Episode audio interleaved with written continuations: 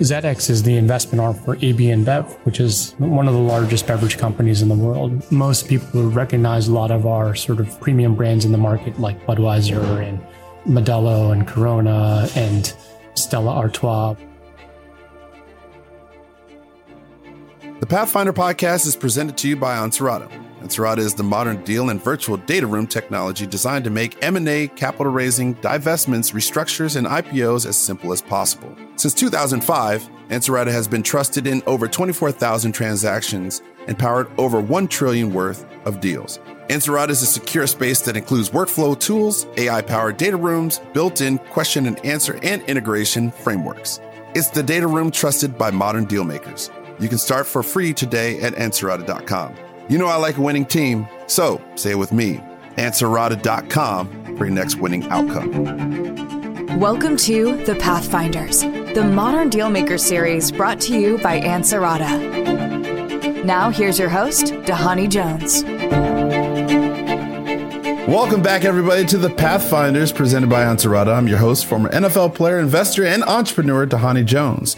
Today, I'm joined by Bert Navarrete. Bert is general partner and head of growth at ZX Ventures and manages a global investment team focused on direct to consumer, B2B, fintech, and circular economy investments. He's with us today to share a few deal making stories, discuss the path his career has taken him, and give us a little insight into how ZX Ventures is empowering entrepreneurs to unlock exponential growth.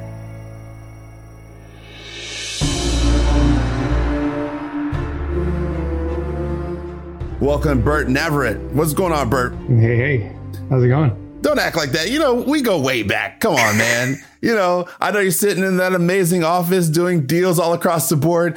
I'm not even going to get into like what circular economy actually looks like right off the gate because I want to go back into your history. You know, like we spend time, you know, you've actually helped me so much. Now I got to figure out like what I was actually learning from you. Okay. Well, first of all, it took your retirement for the Bengals to go to the Super Bowl, huh?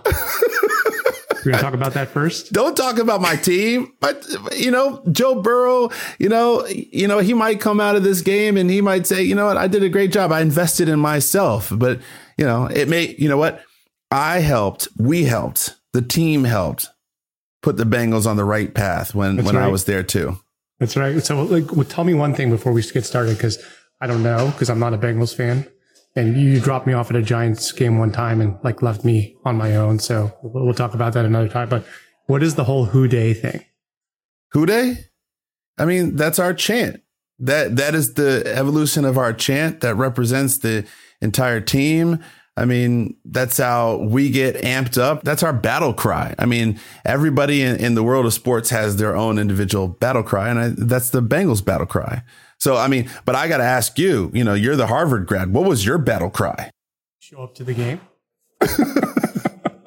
no, but seriously, when when you went to Harvard, right? You know, I know that you all had a tremendous football team, and you guys had you know really, really, really, really competitive. You went to some of the games, and you and you saw you know players.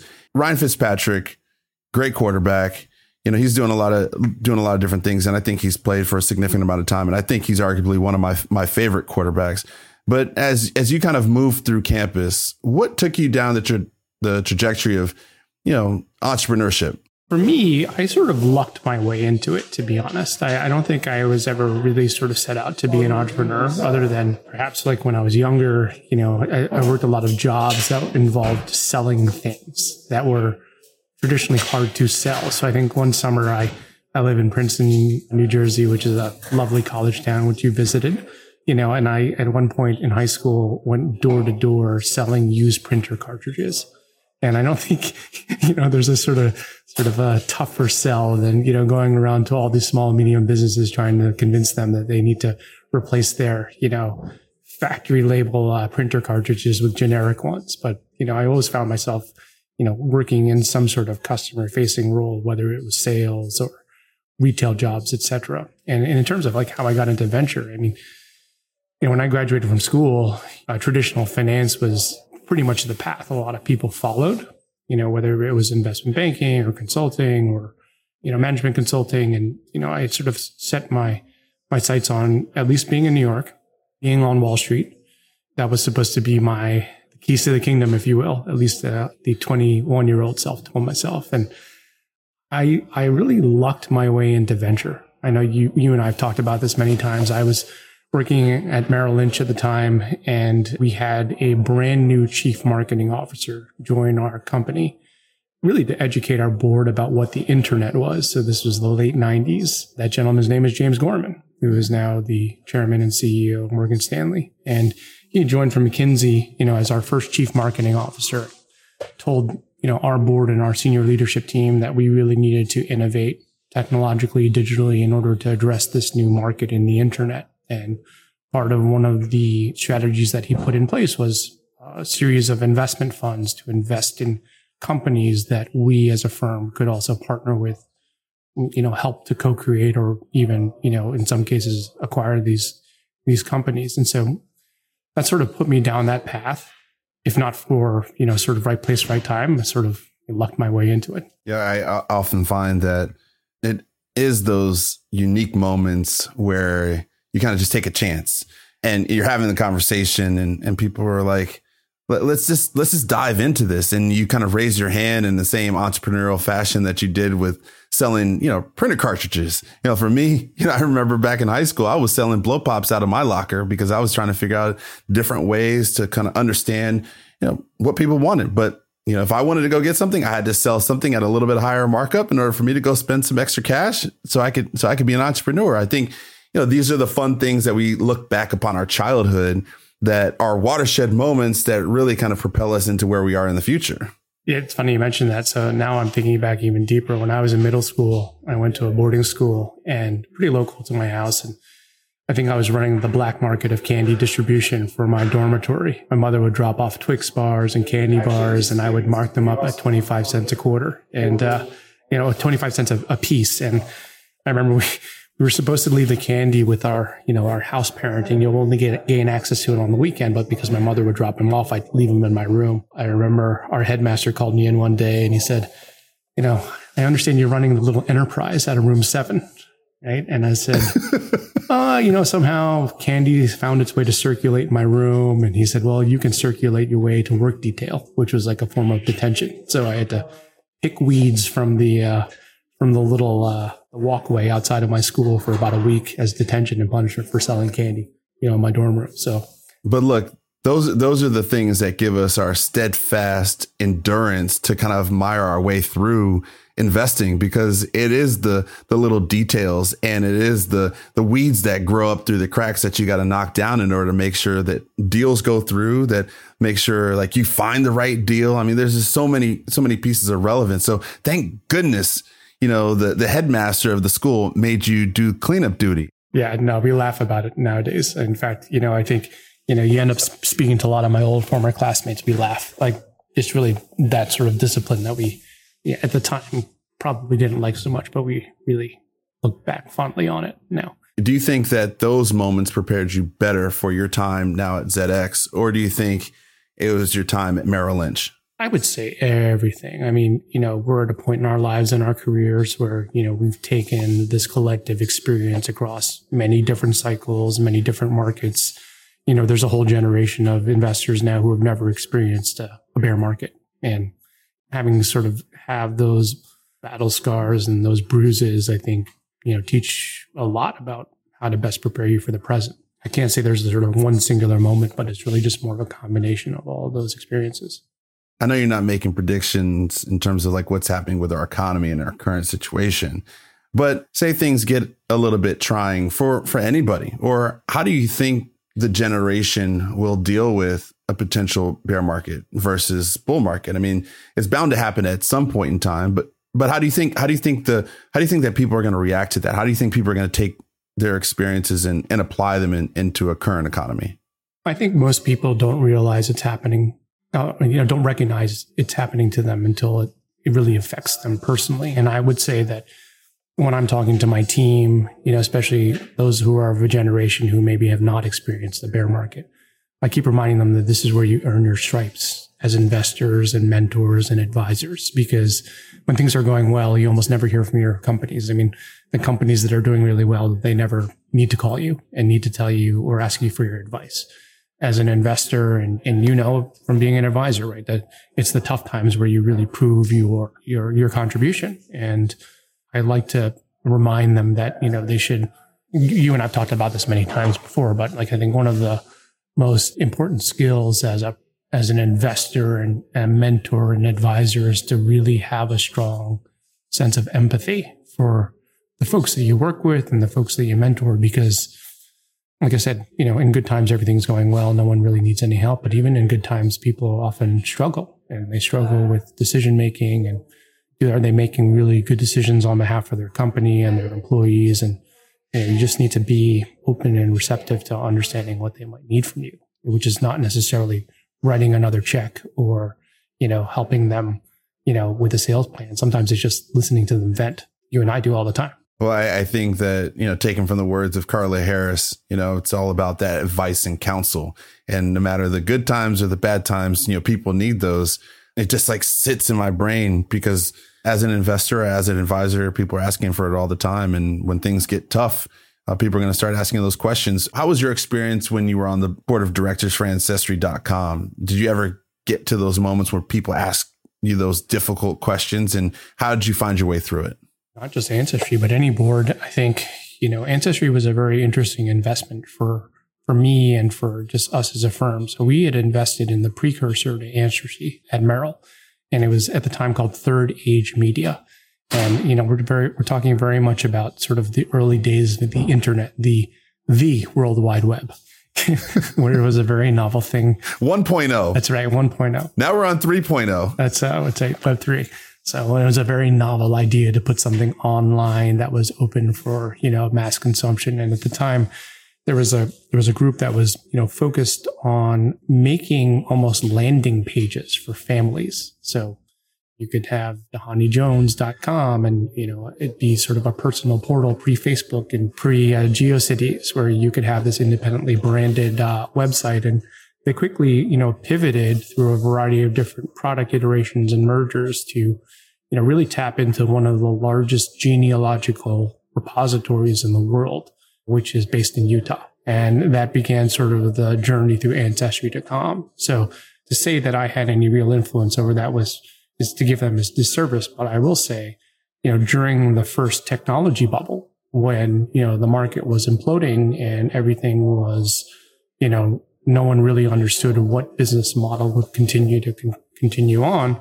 I did spend a good period of time with their CFO on the phone talking about, you know, different solutions for them, who they might be able to call. They ended up raising around from a, a large private equity firm and continue to do quite well. But, you know, it's, it's in those moments where you need to be, I, I often tell people that you would be amazed about how much of a job as a quasi psychologist you play as an investor beyond, you know, just the check and the management review that sometimes you just need to sound out ideas with folks. And that's been consistent across every investment that I've done, whether they've been wildly successful or have failed. You know, you end up spending all of your time servicing your your companies and, and, and the management teams that are brave enough to create them. So how much of that do you incorporate into your deal making mindset? Like I said, it all goes back to, you know, really having uh, one thing I've been proud of in terms of my sort of maturation in age and just in general experience. I, I feel that I've developed just consistently better EQ over time, really trying to understand, you know, um, sometimes entrepreneurs, co-investors, partners, you know, are, aren't the best at expressing themselves, but on getting to the root of what their real, you know, anxiety is surrounding or trying to help them problem solve, I think only is accomplished through really close listening and, you know, spending that time really trying to almost put yourself in their shoes. I mean, I think we lose sight of the fact that creating new businesses is extremely hard. You know, you've created new businesses, I've created new businesses, and it's a lonely existence in so many regards where you, it's, it's so easy to get lost in your own head. And I pride myself on my ability to connect with people in general in entrepreneurs. I mean, that's why you and I are such good friends, right? Like we met each other 11 years ago and we instantly collect.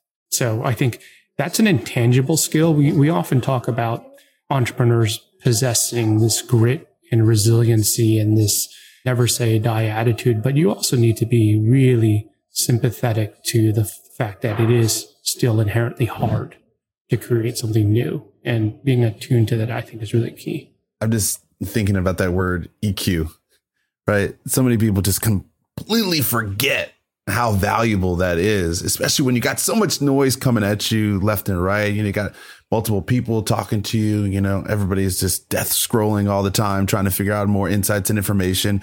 You can go to YouTube. You can look up all these different things. You can talk to anybody on the street. You know, people just show up. I mean, there's just so much information out there that that quality that you're talking about in terms of listening, people just forget about that. Even if they've reached out to you, Bert, to say, Hey, I'd like for you to invest in my company, provide advice and counsel to my business. And I, and I'm going to rely upon your insights and skill and some of those, um, you know, that advice and counsel. But then people forget that listening part. How do you incorporate? And I, and I, and I'm hammering on this deal making side because I think it's really important for people to understand there's so many parts of the deal. And that emotional intelligence around the deal is probably one of the most important pieces that people leave out. Yeah. No, I agree. I mean, you know, deal making in and of itself is fairly academic. You know, you have negotiations around the price you want to pay, the price they want to sell, the interest that you want to take, the governance that you that you you know expect to maintain, etc. You know, I think you're right. I mean, the way that I sort of think through it is to, to have this sense of of just active listening. Sometimes I get teased actually at work that I'm I'm rather quiet in meetings, you know, at least initially. And to be honest, most of the time I'm really just trying to listen and and try to get the root of you know what people are presenting and and and try to try to little really like hear what's most important to them because that helps shape the narrative and, and just frankly you know generates greater ability to get a transaction done or deal make or, or involve yourself in deal making when you understand what the true desires of you know your you know prospective partner is. And i also tend to to believe that people you know are very sometimes emotional in what they what they present because this is their pride and joy. This is their idea. That's something that they've spent waking hours and you know sleepless nights working on. And you know i feel very strongly about affording them that courtesy of intently listening but also really trying to key in on what is most important to them. Because sometimes what's most important to them doesn't necessarily align with what's important to us or to me or to my shareholders. And we can agree to disagree and perhaps not do a deal together. But as soon as you can cut through that noise that you're talking about, I think it's you find yourself being most productive that way. Do you find it's any different in an acquisition versus just an investment? You know, when you were on the board of the wedding channel, right? And acquired by the knot. Is that sort of a different sort of circumstance versus like placing capital? No, it's the same. I would say it's the same in every every every business interaction that I have, or even every just initial personal, you know, introduction that I have. I try to be extremely observant and you know actively listening, you know, because I, I feel that that's the best way to get to know somebody. Um, because at the end of the day, most of this, you know, not most of it, but a lot of this is a result of a relationship you can forge and maintain with person, whether it's a professional transaction, an investment, or you know, friendship. That's that's the way that I view it. So you've got all these great experiences that I'm finally learning all about, and all these different investment advice that some of which I've I've received myself, and other now I'm just listening intently, and and now you you know you're you know leading growth over ZX Ventures, right? And so you got three in investment areas, the beverage fund, the new venture fund, growth equity fund. What's the main focus? Because I, I feel like you can funnel all of your background and experiences into now this this effort. But what's what's the main main focus as people are listening in? I'll just give a quick overview of who we are and then you know how we sort of play in this ecosystem. So ZX is the investment arm for AB InBev, which is one of the largest beverage companies in the world. Most people would recognize a lot of our sort of premium brands in the market, like Budweiser and Modelo and Corona and Stella Artois, which is, you know, a multi-hundred year brand. The Pathfinders podcast is presented to you by Ansarada. Ansarada is the modern deal and virtual data room technology designed to make M&A, capital raising, divestments, restructures, and IPOs as simple as possible. Ansarada has just launched Freemium with the world's first online data room quote. Now you can get a free data room and quote in just three clicks and just 15 seconds. There's no need to wait. Get your room open straight away no matter what stage you're at deal marketing, deal preparation, or due diligence. And here's the best bit usage fees only start when the deal goes live. All the top M&A firms and investment banks are jumping on it. That's because there is no risk, just reward. Pretty cool, right? Check it out at ansarada.com slash quote. You know I like a winning team, so say it with me, ansarada.com for your next winning outcome.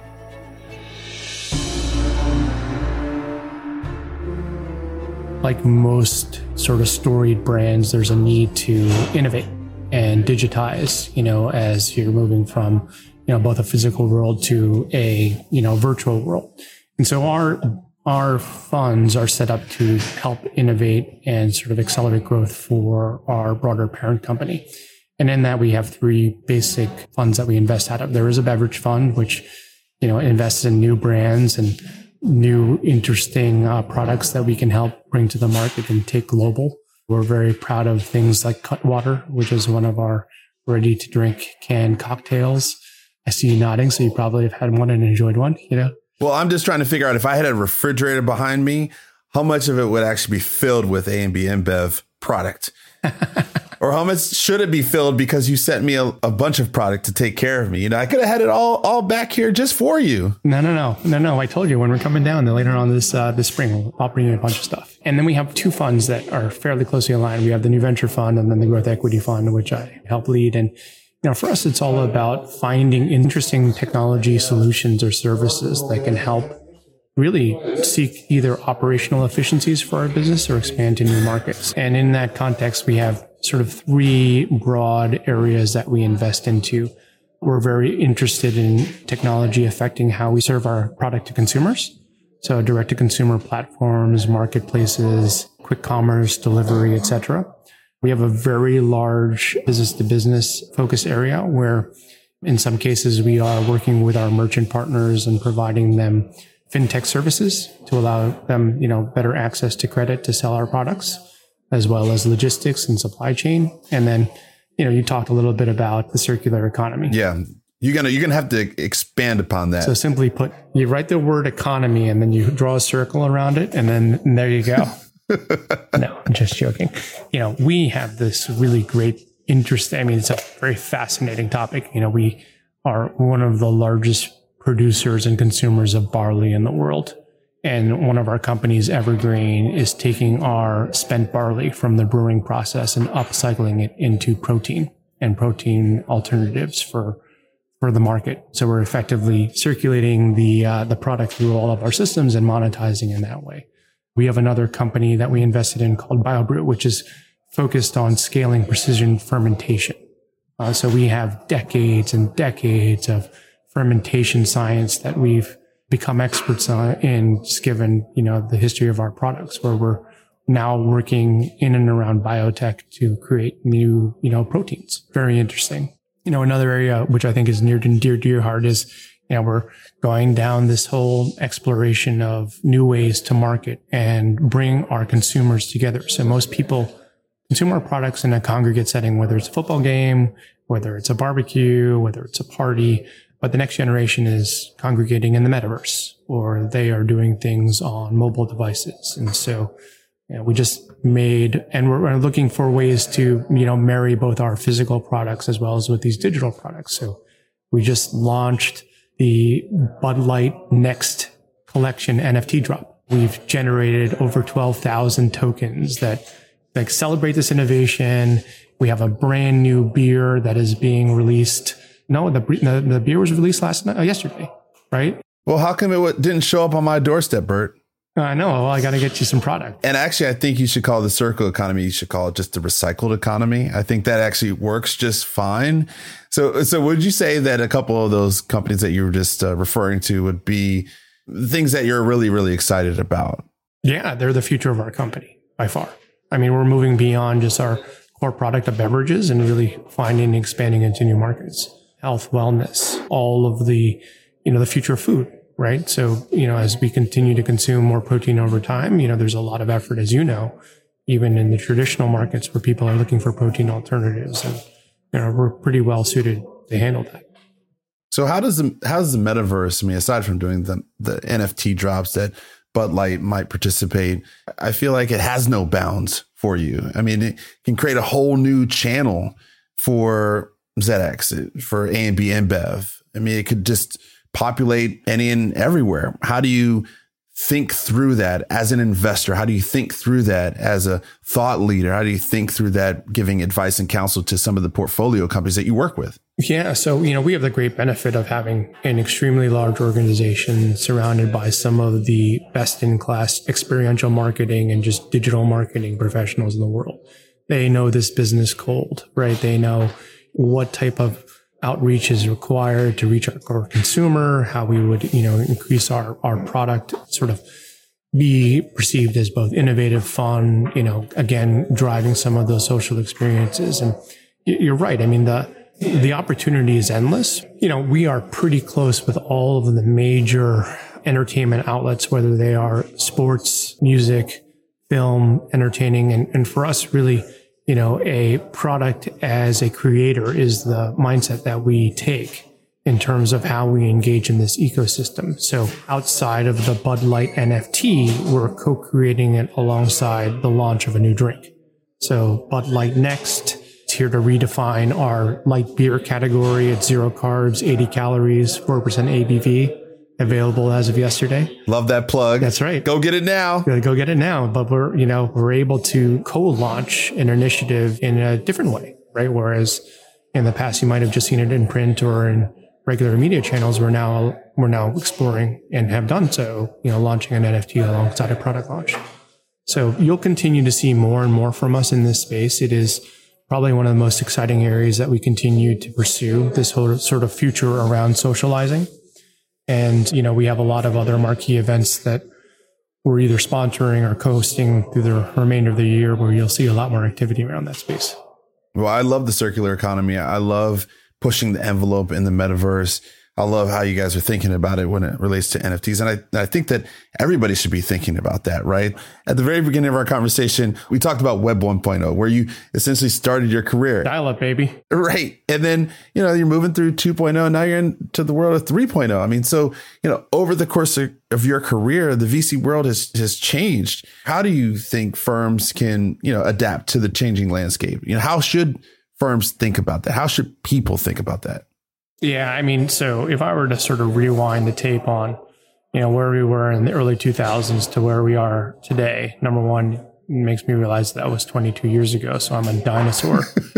but number two, you know, I would say that the pace of innovation is exponentially faster than it was in the early mm-hmm. 2000s. And if there's one sort of lesson learned or in retrospect that I would constantly remind myself of, it's easy to be skeptical in any given market when something new and innovative has been introduced. But in this new paradigm, you better be willing to quickly pivot and change even more than just five years ago, just because things are happening with or without you, you know, and I think it's easy to be dismissive of new innovative things like understanding deeply what NFTs are beyond just a collectible. Like what are the applications? How is it going to change fundamentally the ways business integrate and interact with each other? And one thing that hasn't changed over those over these two decades is the sheer necessity to be always like re-educating yourself. I mean, it's one of the most enjoyable parts of the job is that I learn something new every day, right? I learn something new every day, either by reading or talking to an entrepreneur.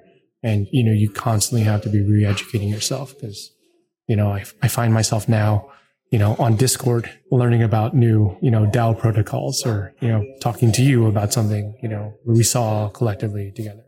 Well, I don't know how you keep everything together considering you got Slack going on one side and you got Discord on on the other side, and then all the myriad of different things that are happening. I mean, just thinking about all the different. I've got four screens open right now. One, two, three, four, five. Yeah, yeah I've got five screens. Yeah, it's the influx of information that just happens nonstop. So if you were to say, all right, these are the things that make a VC really good, right? You talked about EQ and, and, listening and being able to learn. Would, would those be the top three? And if there's one or two others, what would you say makes a really good VC? Those three are definitely, I mean, those are table stakes. I think everyone has the ability to learn, the ability to network. I think EQ is just something, you know, some people either have it or they don't. I mean, there's certainly different personalities and I wouldn't want anyone to think that they can force themselves into having EQ, but maybe just try actively listening, you know, is a, is a good next step.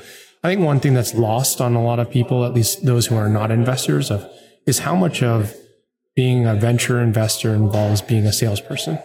You have to sell your firm. You have to sell your value proposition. You have to sell yourself as sort of a contributor to an entrepreneur story.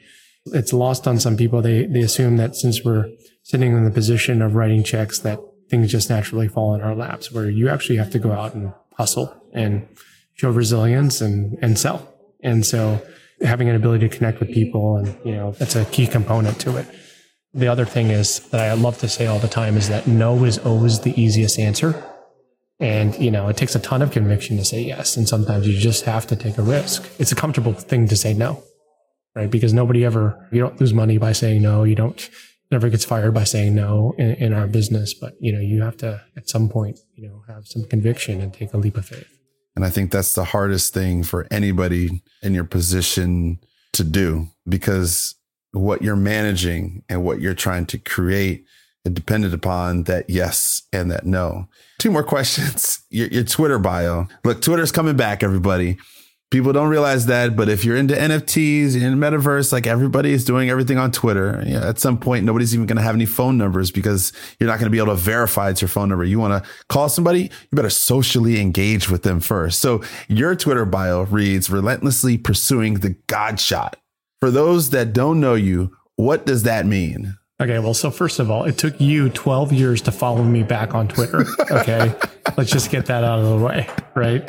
Where we had like an exchange on DMs about like the New York Rangers fight song. And then, you know, I had to text you like two weeks ago and say, Hey man, you don't follow me on Twitter. Right. So let's just like, let's like put that aside for a second. So the God shot, and you know this because you've seen it.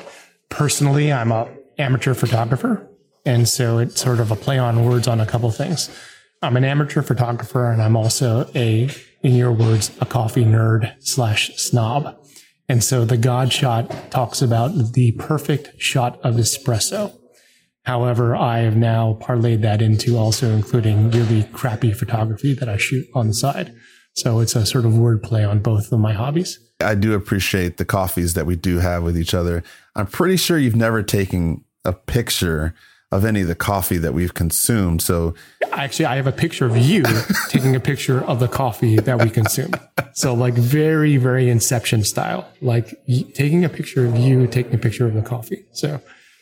Well, we, we all know that the, the world runs on coffee and it's necessary. And so I hope everybody checks out your Twitter handle in order to be able to see the pursuit of the God shot. So we always like to end the Pathfinders presented by Ansarada by Meals and Deals. So I want to know, tell us a story of your favorite deal and your celebratory meal. Like, you know, when you closed, it could have been when you were younger or, or now, where you went to go eat, where you really enjoyed celebrating that deal. Okay. So, you know, this wasn't necessarily a deal outcome, but it was a board meeting of a company that I would just so happened to find myself being on the board of when I was a younger investor in my career. And it was captains of industry. So, you know, my fellow board members included the former vice chairman of Credit Suisse and very large managing directors. And, you know, I was, I think at the time I was a, I was a newly minted associate and, you know, the, the banter around the table once we decided that we would go ahead with the, you know, new round of investment funding. And this company ended up being very successful and sold to a,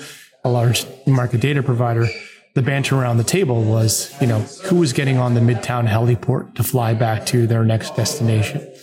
And, you know, while I was eating my chocolate chip cookie, which was the only thing that I was able to get out of the lunchbox that day, I stood up without, you know, any sort of like broad emotion and said, well, I'm going to get on the subway and take the cab back downtown to the office. So, you know, that was my one sort of favorite memory of being an early you know, investor surrounded by captains of industry. So it doesn't matter who or where or, or when, you can always share a chocolate chip cookie with those that you are working with. So, Bert, I just want to say thank you so much for joining us today. Um, your insights, intelligence, your advice and counsel to so many people. I think that you know, for for those that are listening, remember about having that EQ. Remember about listening. Remember But you don't always have to say something in a meeting. Sometimes it's better just to sit there and to process because there's a lot of people that are shouting, a lot of people that are talking, but there's not enough people like Bert that are listening. And that's why he's doing big things at ZX Ventures. So thank you, Bert.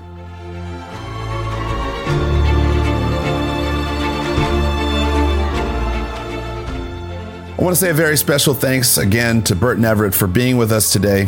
It's great to be able to learn a bit about his career and how ZX Ventures is empowering entrepreneurs to unlock exponential growth and build ventures that allow us to meet the needs of tomorrow.